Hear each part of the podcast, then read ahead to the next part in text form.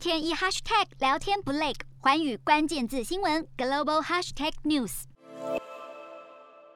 首先看到国内九号新增十一例本土感染，四十九例境外移入，没有死亡个案。国际疫情方面，美国曲线骤降，单日新增四十六万多例，不排除是周末筛检量降低所致。冬季感染激增，引发检测需求，不过当地却出现检测供不应求的情况，市面上更出现了假的家用检测试剂，让政府相当头疼。英国新增十四万六千多例，卫生安全局表示将不推动第四季，因为数据显示第三季加强针接种三个月后，六十五岁以上的人群保护力仍然维持在百分之九十左右的高水平。法国单日新增三十万多例，政府准备推出新规定，必须施打疫苗才能取得通行证，未来只有 PCR 筛检将无法取得，而这项新规定又再度引发各地民众上街抗议。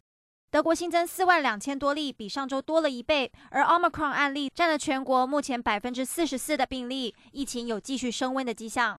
日本新增八千四百八十人确诊，睽违四个月以来单日确诊又再度突破八千例，其中东京新增一千两百二十四例，也是时隔约四个月单日新增又再度冲破一千两百例。十八都道府县的新增确诊也都超过百例，疫情更趋严峻。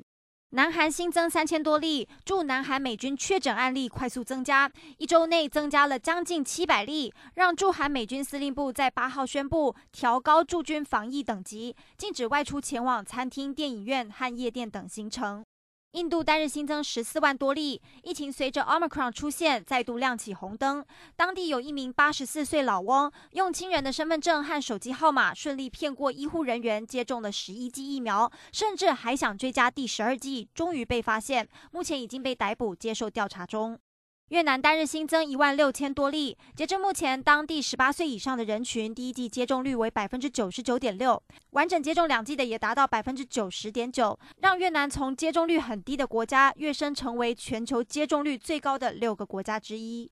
印尼单日新增四百七十九例。印尼大学一项调查发现，全国有超过百分之八十五的人口拥有新冠抗体。数据看似乐观，但也有教授提醒，印尼的接种率落后，而且抗体效果能够持续多久无法保证，应该还是要对疫情保持谨慎的态度。中国单日新增一百六十五例，其中境外移入四十六例，本土九十五例。身为苹果供应链重镇的河南郑州，近日确诊人数不断上升，八号防疫限制再升级，引起市场关注。苹果供应链生产是否将会受到影响？日韩焦点全面掌握，东亚局势全球关注。我是主播刘以晴，全新节目《环宇看东亚》，锁定每周四晚间九点，《环宇新闻》MOD 五零一中加八五开破二二二，以及晚间十点，《环宇新闻》YouTube 频道播出。